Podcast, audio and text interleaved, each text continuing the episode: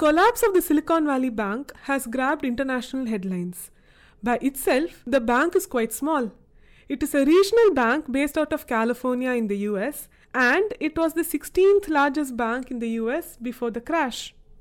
It funds startups and venture capitalists. The segment forms a big part of its loan portfolio. In December 2022, 56% of its loans were to VCs and PEs secured by their limited partners. This is pretty unique for a bank, isn't it? The news of a bank collapsing is never good news and it always generates interest. But SVB's collapse is not about this alone. What's going on here?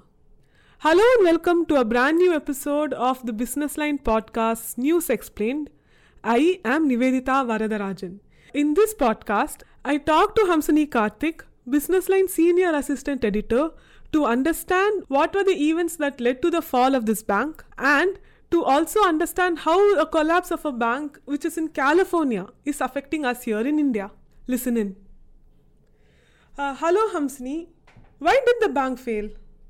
So Silicon Valley Bank is one of the largest banks in uh, the Bay Area. The bank was primarily looking at focusing on venture capitalists, startups, and so on.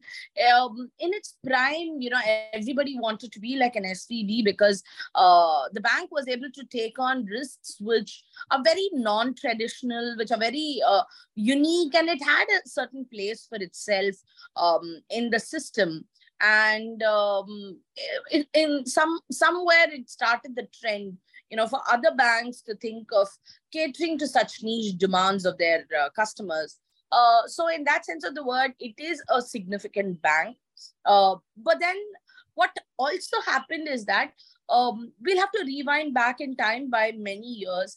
Um, US traditionally is a zero interest rate economy. We've, we've seen zero interest rates for a very prolonged period of time in the US. And suddenly, when interest rates started increasing, uh, banks like regional banks like uh, SVB, uh, today you have a host of others which are down pre trade as well, uh, which are not able to quite manage their asset liability. What we mean by asset liability is that uh, what is it that I have as deposits? Where is the source of funding coming for the bank? And how is the um, uh, funding deployed by the bank? So that constitutes the deployment is assets, source of funding is the liabilities, right? Now, um, what has happened with SVB in particular is that uh, during the COVID period, SVB was able to garner a lot of deposits. Its deposits actually sort of uh, uh, trebled compared to what the normal deposit base of the US market was in at that point in time. Because it trebled, obviously it had to have had some uh, uh, avenue to park the funds, to deploy the funds. That was not really happening because there was a certain amount of lull in the economy. The um, one had to also be very careful while investing money during COVID because you had to be sure about the returns, etc.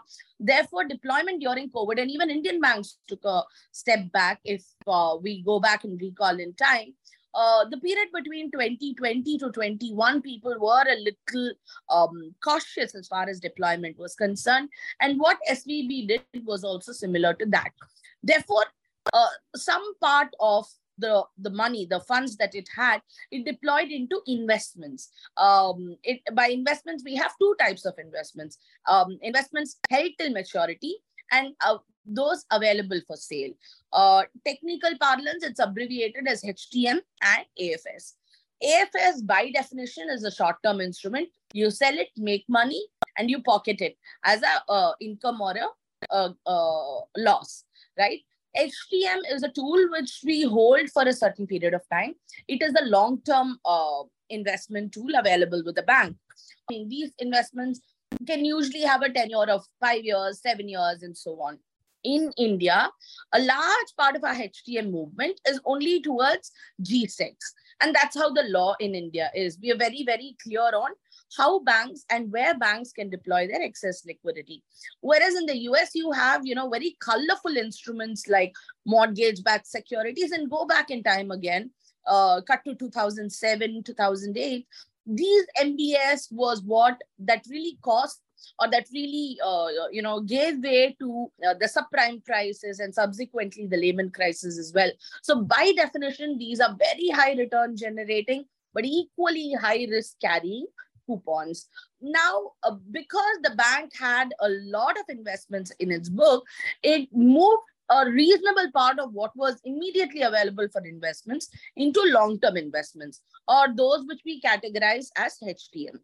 And even, even within the HTM, a bulk of it went towards um, mortgage backed securities. Because these interest rates were on a rise and the bank needed to uh, pay its depositors at a much higher rate than it was immediately earning, it started facing asset liability management mismanagement. We call it ALM. And ALM is the fundamental of running any bank across the world. Thankfully, in India, our laws are very stringent, our laws are very protective. That banks so far have failed not because of ALM mismatch, but because of bad loan issues. But SVB is the first instance, or maybe one of the few instances globally, where you would see a ALM mismatch giving rise to solvency issue and subsequently a bank going bankrupt, right? So what happened? These guys were scrounging for funds. So quickly they decided to sell some amount of um, assets that, that were held in the short term and also raise capital. Now they were able to do something with the securities that, that they had AFS on their AFS book. Uh, they raised about 21 billion.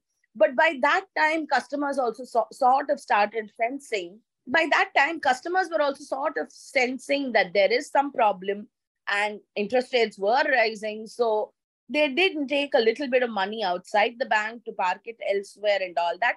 So I wouldn't use the word run, but it people were beginning to feel that things weren't so fine. So there were a little bit of withdrawals happening in the system.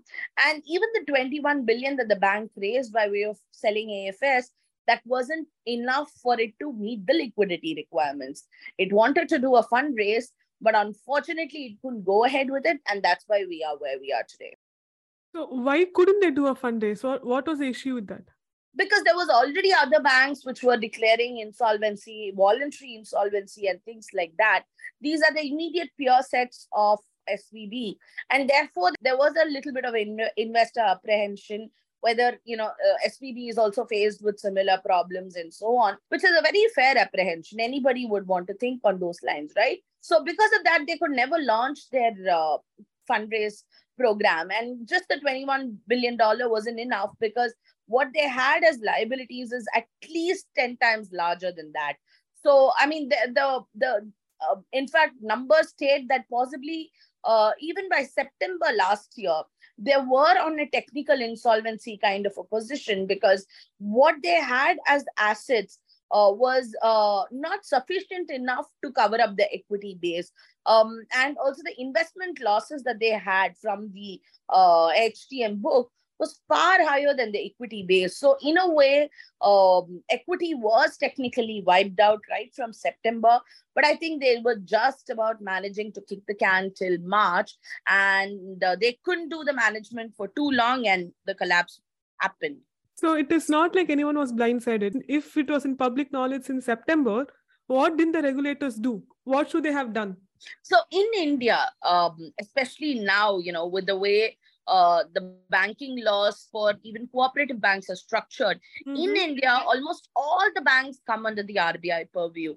Mm-hmm. Whereas back in 2018, there was an amendment done uh, which sort of ring fence, you know, how many banks could be, or what are the banks that could come under the Fed supervision, that could come under, you know, very close scrutiny by the Fed and so on. And the bar was raised to 700 million banks with 700 million of net worth and above. When that happened, a lot of these regional banks sort of went on to the sidelines. And that is why you're having the problem that you're having today. Uh, the reason why US went ahead and did something like that was remember in 2008, there were a lot of banks which the US had to uh, sort of uh, recover, help stand on their feet through the TARP program, which is a government aided rehab uh, mission for banks. Even Citibank went through TARP, right? So wait So, one second. uh, so that is just after the uh, um, Lehman crisis. Lehman crisis. That's a 2008 financial crisis. That is right, the GFC of 2008. Uh, the TARP costed taxpayers a lot of money. It sucked up taxpayers' money. Yeah. And therefore, 10 years later, perhaps the country thought, okay, how do we, you know, sort of judiciously use taxpayers' capital? And uh, they decided to see banks by the size, by the network.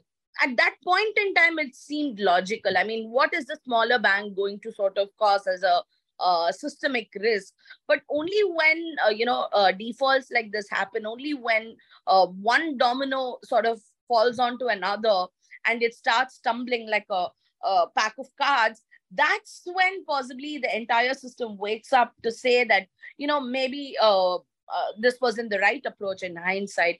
But uh, if you look at what the Fed did, the Fed, Fed has also clearly said that, you know, I'm not going to do anything. Maybe at this juncture, we'll do something to handhold the depositors. And that also some of the large banks uh, were reached out to to uh, pitch in and pool in money and help the depositors out.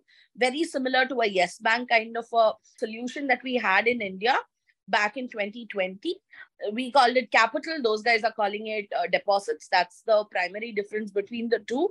But uh, the fed has uh, pretty much left uh, svb to to solve itself um, which is why you had somebody like a HSBC uh, come pick it up at a, a pound and walk away with it the reason possibly why SVB could sail through still some kind of a handholding was, like I said, it's not a bad bank per se. You know, it's not it, it's not a bank that doesn't have legacy that uh, didn't attract uh, the who's who of the industry. It was a very very respected, very well noted bank at its prime. And if it was something that inspired a huge uh, uh, ecosystem to spring up, you know, Mhm. banks to fund startups and stuff like that after that, like the Greater Bank and all that, then there, wa- there would have been something good about it, right? Um, so, which is why HSBC to, did what it did. So why are we talking about this now? So this is a bank in California. So why are we talking about it here in the Indian context? Is there an Indian context? What is it? There is a very indirect Indian context to it. The Mhm. reason being, uh, I mean, uh, today uh, world is spherical, so all ends meet each other, Hmm. uh, and we're not a, completely disconnected uh, economy, or we're not a completely disconnected uh, uh, country any longer. All of us have a lot of capital dependencies. On that point, that's where India has something to sort of. I wouldn't want to use the word worry because it's not that alarming. Something to be sort of a little careful about because a lot of startups have received at some point in time or the other money from SVB. We've, they have transacted with SB, SVB. The venture capitals, uh, like Y Combinator, for instance, uh, does have exposure to about 1920 startups in India. And these are companies which constantly require monitoring, which constantly require capital support at least the comfort you know that capital is going to come through. But and when something like this cracks open in the us when a bank which has been one of the backbones in the whole startup ecospace uh, sort of goes bust that will have a ripple effect across the PVC circles and the startup and uh, the new economy companies across the globe. India being a very very critical component of that, we we rank in the first among the first ten in the league tables of startups. So obviously, the second order hit on startups cannot be um, brushed aside. We will face a little bit of it. So we are already startups in India and around the world are already facing a funding winter. Could That's this right. be a triggering point? Uh, could this intensify the winter?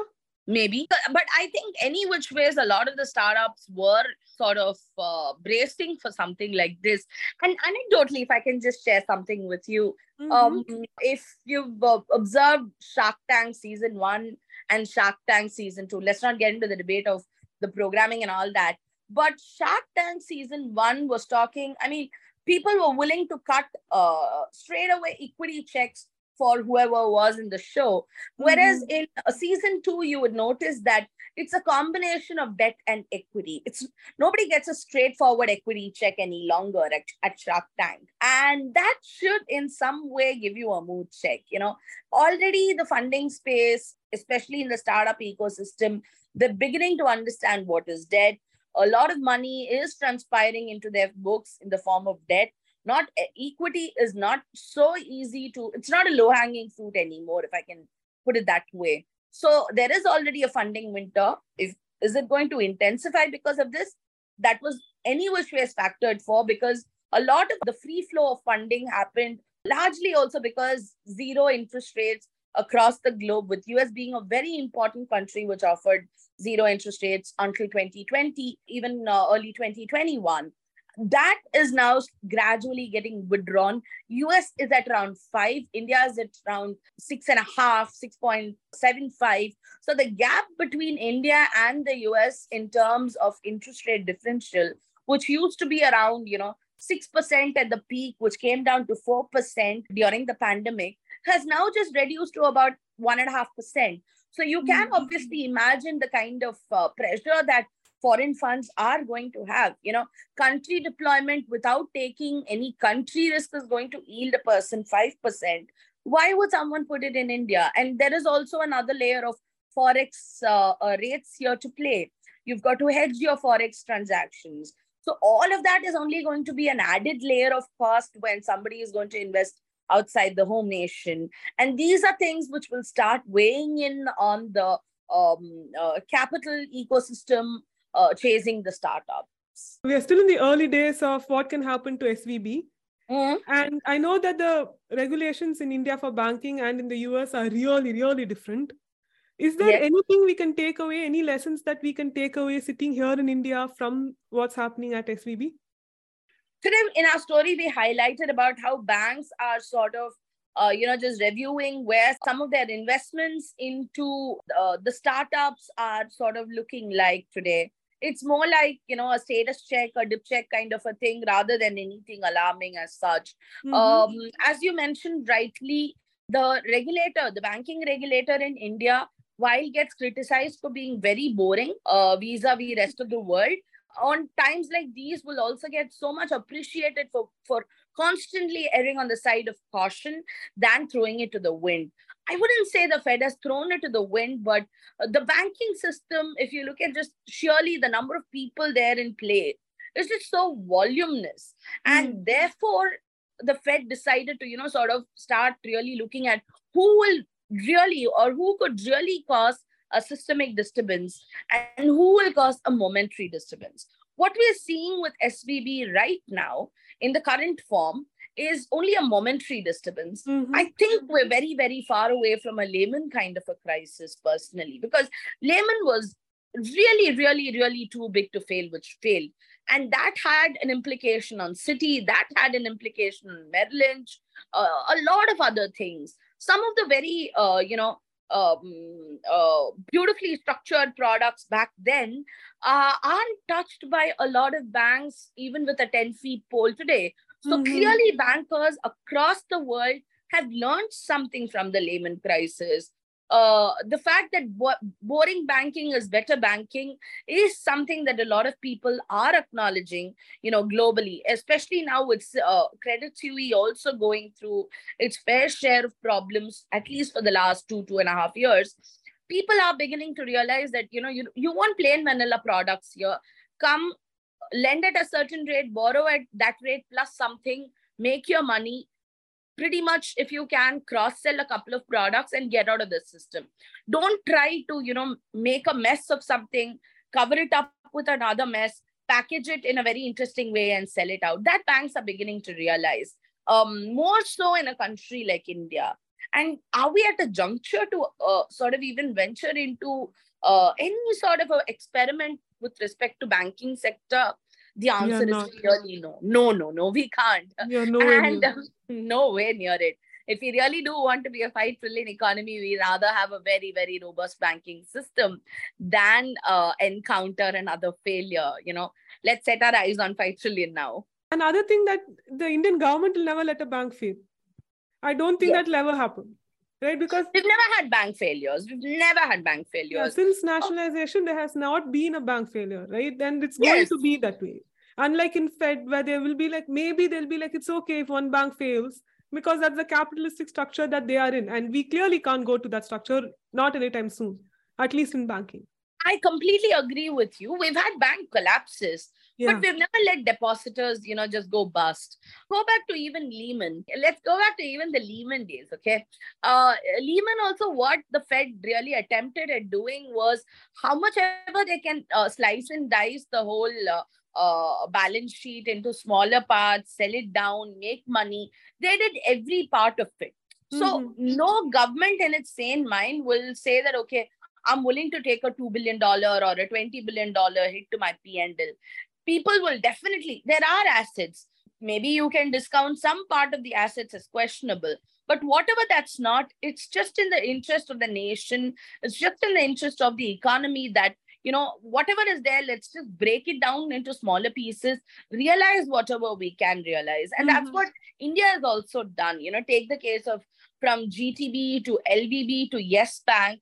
Today, we are, as we're talking, it's uh, Yes Bank crosses the third year of uh, coming out of all the restrictive uh, clauses, and um, it's everything is a case of fabulous, uh, you know, turnaround. And some of the acquisitions that we've had in India because of trouble. Take the case of even um, uh, CBOP and HDFC or Bank of Madura and ICICI. Each of these distressed acquisitions has only helped the respective banks grow bigger and bigger.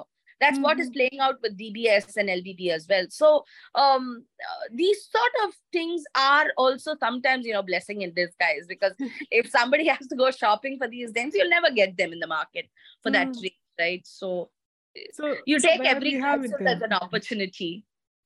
So in- there we have it. Our two takeaways from this is boring banking is good business for the country, and also maybe there's a great opportunity for SVB and its uh, investors soon. Maybe somebody big will buy them, like what HBS. Has, yeah, yeah, yeah. but Uh, but only for I their UK subsidiary. Maybe maybe some cool new thing is going to happen to SVB, and this is an opportunity for them too. So we'll wait and watch and get all the latest news as they happen. Thank you, Hamsini, for joining us today. Thank you so much for having me.